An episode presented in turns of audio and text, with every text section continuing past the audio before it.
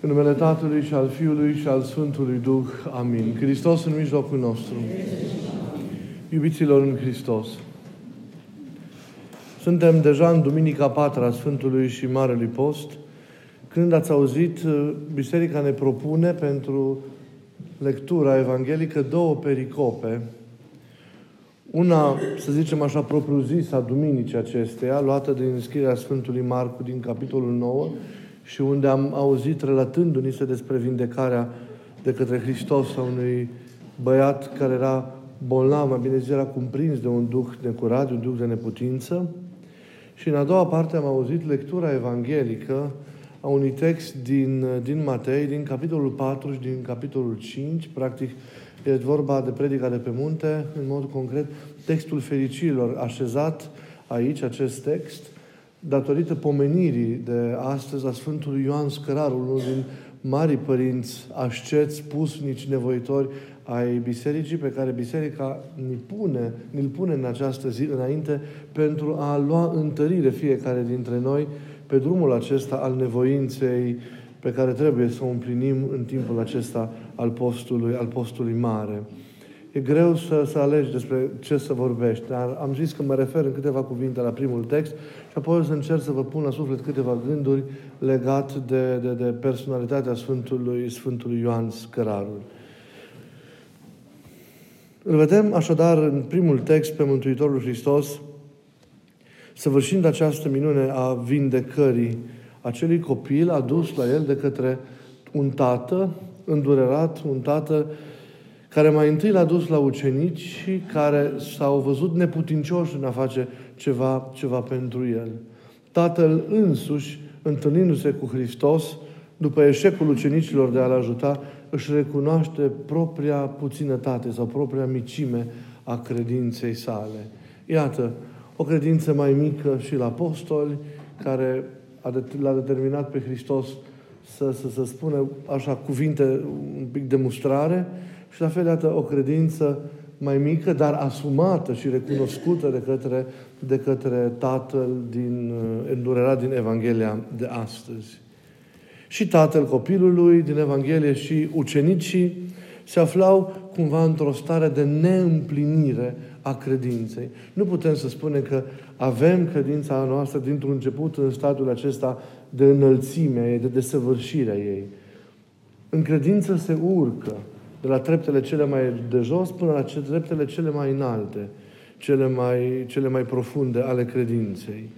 Dar credința lor a fost o credință de început, o credință aflată într-o stare de neîmplinire, o credință aflată cumva pe drum, poate într-un stadiu incipient. Clar, nu fusese ajunsă la deplinătate, nici credința tatălui, nici credința ucenicilor în acel, în acel moment. Erau deci într-un început care s-a dovedit a fi insuficient și într-o parte și, și în cealaltă.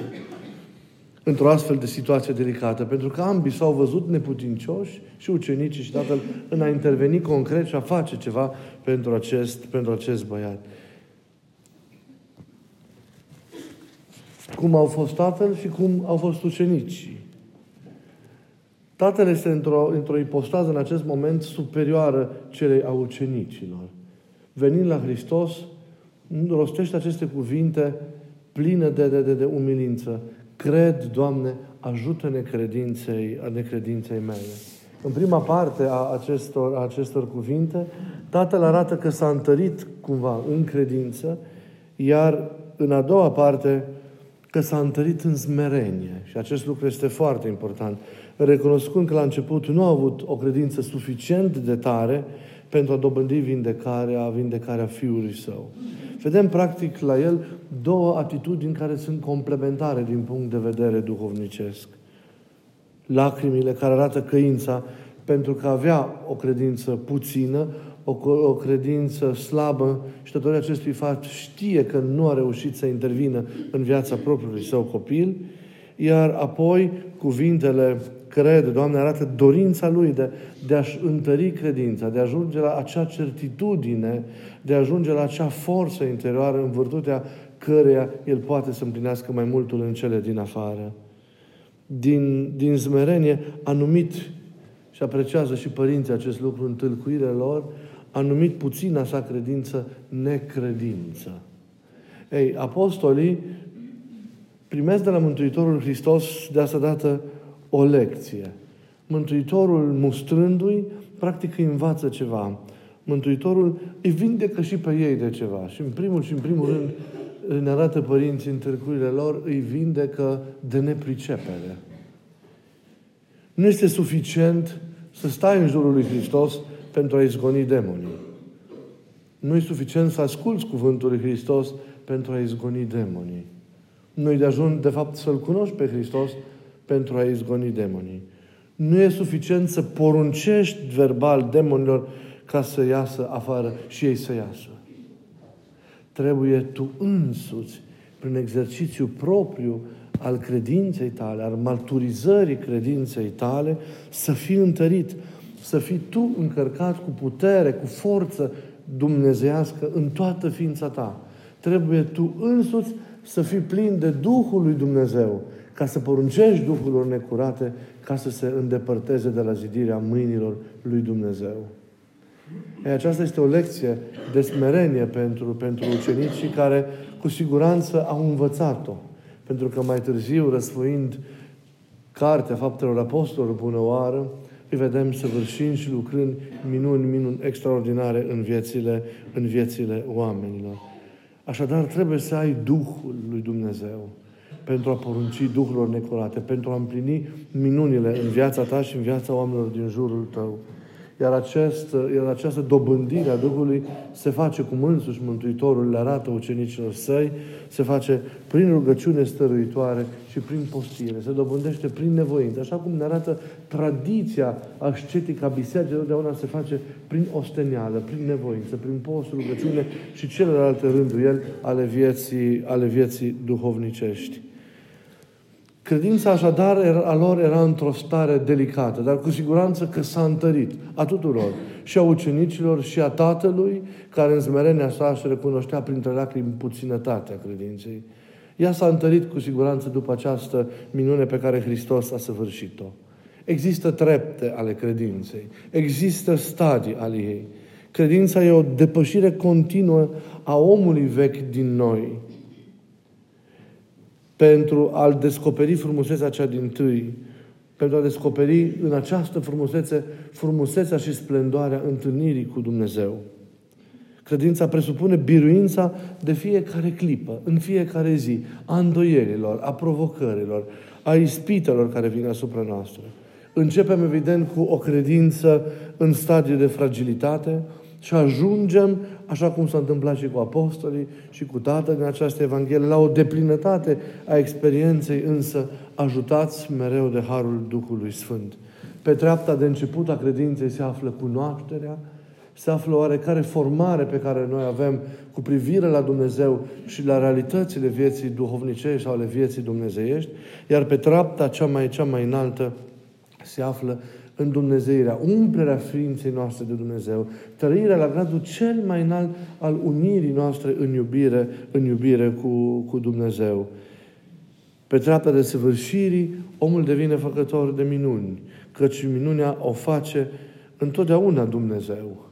Noi zicem adeseori, numindu-i pe Sfinți făcători de minuni, în fapt, Dumnezeu este făcătorul de minuni, cel ce pe toate le lucrează prin oamenii care îi se încredințează, prin Sfântul care s-a deschis prin credință profundă Harului Duhului Sfânt care a pătruns, care a pătruns în El.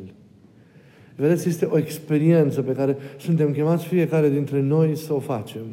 Depășind acest stadiu al, al neputinței începutului, al neputinței de a birui propriile noastre poate păcate, propriile noastre patimi, a neputinței de, de a corecta viața noastră lăuntrică, a neputinței de a, de a interveni eficient și, și, și în duh dumnezeiesc în viața oamenilor de lângă noi pentru a face lumină, pentru a curăți, pentru a elibera răul care este acolo.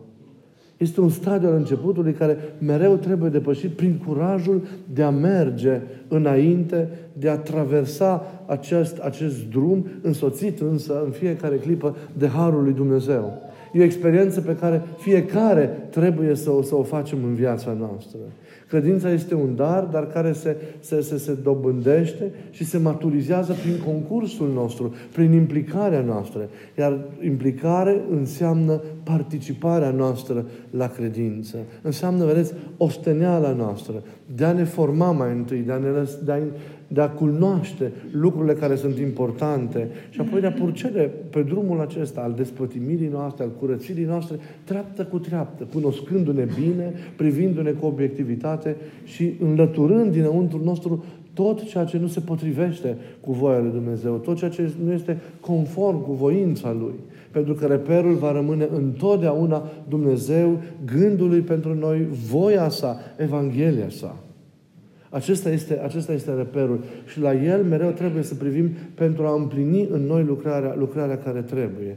Ei, eliberându-ne de patim, de păcate, păzindu-ne în bine, să dim și virtutea în noi. Și apoi Duhul Sfânt în măsura în care sufletul se curățește, în măsura în care purificarea aceasta devine o realitate tot mai profundă în viața noastră, Duhul Sfânt lucrează și darurile cele mai înalte și ne dă putința această apropiere de plină de El, a înțelegerii Lui, a așezării de pline în El, a unirii de pline, de pline cu El, ducându-ne în cele în urmă în stadiile cele mai înalte ale unirii în iubire, ale contemplației slavei, slavei, slavei lui Dumnezeu, realități care scapă acum putinței noastre de, de, de le pătrunde cu rațiunea noastră și cu atât mai mult de a le descrie, știți, de a le descrie prin cuvinte. Dar experiența credinței este splendidă. Mereu însă trebuie însoțită prin faptele acestea ale iubirii. Ea nu trebuie să fie doar sau exclusiv un parcurs vertical, ci mereu trebuie să cunoască și latura aceasta a orizontalității prin implicarea noastră în viața oamenilor de lângă noi. În același măsură, creștinul trebuie să fie și rugător și interiorizat, ascuns în chemarea sa unde trăiește taina Domnului Său, unde vede lucrurile dumnezeiești și în același timp trebuie să fie cel care iese în afară, cel care, cel care se implică, cel care mângâie, cel care vindecă, cel care, iată, izgonește răul, cel care face bine, cel care slujește semenul, așa cum a făcut-o, așa cum a făcut-o Hristos. Iată, înălțimi ale vieții domnicești pe care trebuie să le cucerim pentru ca a noastră credință să fie autentică să depășim stadiul acesta al curăției și să ajungem la desăvârșire în cele neuntrice și în același timp să ajungem la o desăvârșire a slujirii semenului aproapele nostru în cele, în cele din afară. E important, ca, zice Sfântul Pavel, ca a noastră credință, și Sfântul Iacob sublinează acest lucru, să fie lucrătoare prin iubire. Credința noastră, fără faptele acestea ale iubirii concrete, este moartă. Dar ca să ținem mai bine minte, când zicem fapte, ne gândim și la faptele nevoinței, la faptele interiorului și la faptele acestea ale, ale dragostei pe care trebuie să le întâlnim îndreptându-le cu timp și fără timp către oamenii din, din, jurul, din jurul nostru. E un parcurs acesta al credinței care nu e ușor, dar este important. Pentru că ne readuce în starea în care ar fi trebuit să fim de la început. În starea în care Dumnezeu ne-a voit, în care Dumnezeu ne-a visat dintotdeauna. În stadiul aceea de a fi capabil să primim în noi praplinul Dumnezeirii. În stadiul de a fi asemenea Lui, întru toate. În stadiul de a lucra asemenea Lui, întru toate. Acolo, la această înălțime a vieții, ne duce, trebuie să ne ducă exercițiul credinței noastre. De a fi și în cele dinăuntru și în cele din afară, din afară asemenea, asemenea Lui. Sunt necesare așadar eforturile noastre, dar este necesar și harul pe care El ni-l, ni oferă. Dar eforturile înseamnă această nevoință. Ori experiența iubiților de 2000 de ani, a părinților bisericii, a mai ales a, a asceților, a nevoitorilor, ne arată că aceste idealuri se pot cuceri. Chiar dacă poate e un drum lung, chiar dacă această scară este, este, este înaltă, aceste idealuri se pot cuceri, se pot atinge cu perseverență, cu încredere, cu deplină colaborare cu Harul și, bineînțeles, cu multă răbdare. Pentru că fiecare treaptă cucerită trebuie și păstrată. Iar în cele din urmă vom ajunge să trăim de plin, să trăim de plin iubirea. Nu întâmplător, Biserica ne-l pune, iubiților, în această zi, înaintea ochilor noștri, pe Sfântul Ioan Scărarul. Ne-l pune și datorită vieții lui frumoase, o viață de osteneală, de nevoință, de concretizare a lucrurilor despre care eu v-am spus și care ne arată că acest ideal, vedeți, concret este posibil, dar și datorită scrierii lui extraordinare, care, prin care el a rămas viu în memoria Bisericii, scara, scara paradisului, scara raiului, în care vorbește tocmai de acest parcurs interior al credinței, în care omul biruiește patimile și câștigă virtuțile pentru a ajunge la treapta cea mai înaltă a desăvârșirii sale. El, vedeți, pornind de la imaginea Vechiului Testament, imaginea biblică a scării lui Iacob, deschide drumul acesta către desăvârșire, asemănindu-l cu o scară având 33 de trepte virtuți și realități duhovnicești pe care omul trebuie să le cucerească pentru a ajunge la, la deplina sa întâlnire și unire cu, cu, cu Dumnezeu. Biserica ne aduce aminte că și el și acest ascet a trăit în post și în rugăciune, că și-a închinat viața lui Dumnezeu, că întreaga lui viață de peste 70 de ani cât a trăit-o, n-a făcut altceva decât să-și lucreze sufletul astfel încât să-L aprope Dumnezeu și să-L facă să petreacă cu Dumnezeu, să trăiască această unitate, unitate cu Dumnezeu. A trăit la mijlocul secolului 6, trecând la cele veșnice la începutul secolului următor. S-a născut probabil în Palestina, a trăit în preajma, în preajma muntelui, muntelui Sinai, unde spre sfârșitul vieții așa, a și ajuns egumen al mănăstirii, al mănăstirii de acolo. De aceea el numindu-se și Sfântul, și Sfântul Ioan, Ioan Sinaitul. Despre viața lui nu se știu, despre viața lui nu se știu multe lucruri. Amintirea vieții lui, trăită în smerenie, a rămas ascunsă, pentru că puține sunt datele, datele despre viața, despre viața lui. Rămânându-ne doar cele pe care le-au scris despre el acei câțiva ucenici care l-au ascultat și l-au, și l-au urmat. El strălucește, vă ziceam, în istoria, în istoria creștinismului, mai ales prin scara aceasta, împărțită în 30 de capitole, fiecare reprezentând, cum ziceam, câte o treaptă din acest parcurs al, al desăvârșirii. Ei, nu este clar ușor să-ți crești, să-ți crești sufletul. E ca și cum, e ca și cum ai crește, ai crește un copil. Și pentru aceasta este nevoie de o anumită disciplină, e nevoie de o rânduială pe care numai neștiința noastră și nepăsarea noastră o pot, o pot ignora. Pomenirea Sfântului Ioan Scărarul, pomenirea vieții lui, de nevoință și a schirii sale, sunt menite să trezească în inima noastră, în fiecare dintre noi, dorința de schimbare și de, de, de trăire profundă a credinței, de împlinire acestui ideal al credinței. Prin nevoință. Calea pe care noi o cunoaștem este calea aceasta a, a, a nevoinței. Dar să fim atenți că nu orice fel de nevoință e bună, ci aceea care, împlinită cu înțelepciune și cu lumină de sus, conduce întotdeauna la scopul ei.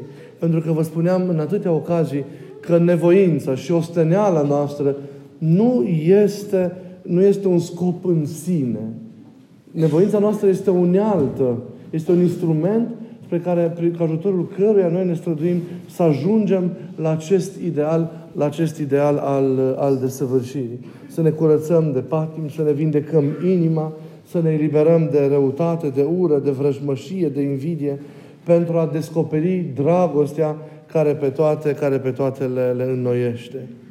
De aceea, e bine să ne gândim la lucrurile, la lucrurile acestea în această perioadă când, când suntem în călătoria, în călătoria postului mare.